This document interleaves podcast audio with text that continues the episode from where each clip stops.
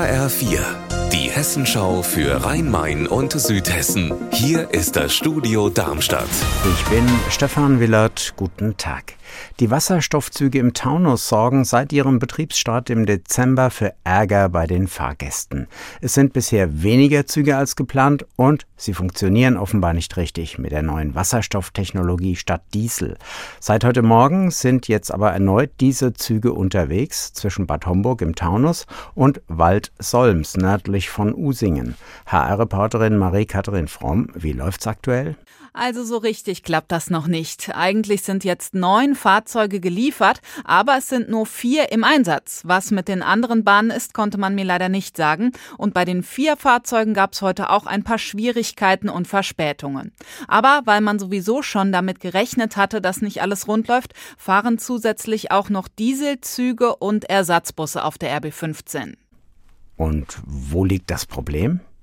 Es gibt technische Probleme mit einigen Bauteilen in den Zügen. Das hat der Hersteller Alstom mittlerweile zugegeben. Aber was genau das Problem ist, das sagt das Unternehmen leider nicht.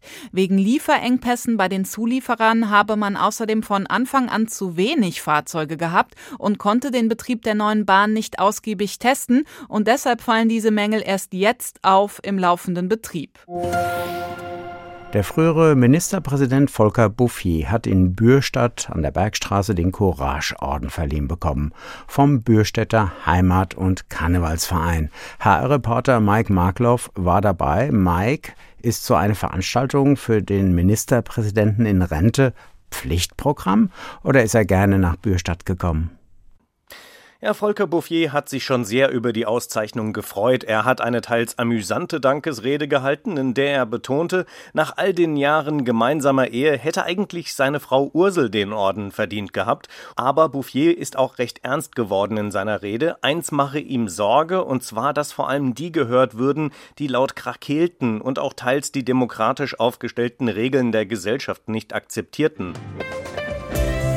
Unser Wetter in Rhein-Main und Südhessen. Am Nachmittag kann sich die Wolkendecke über Südhessen ein bisschen auflockern. Die Temperatur in Michelstadt im Odenwald bei maximal 5 Grad.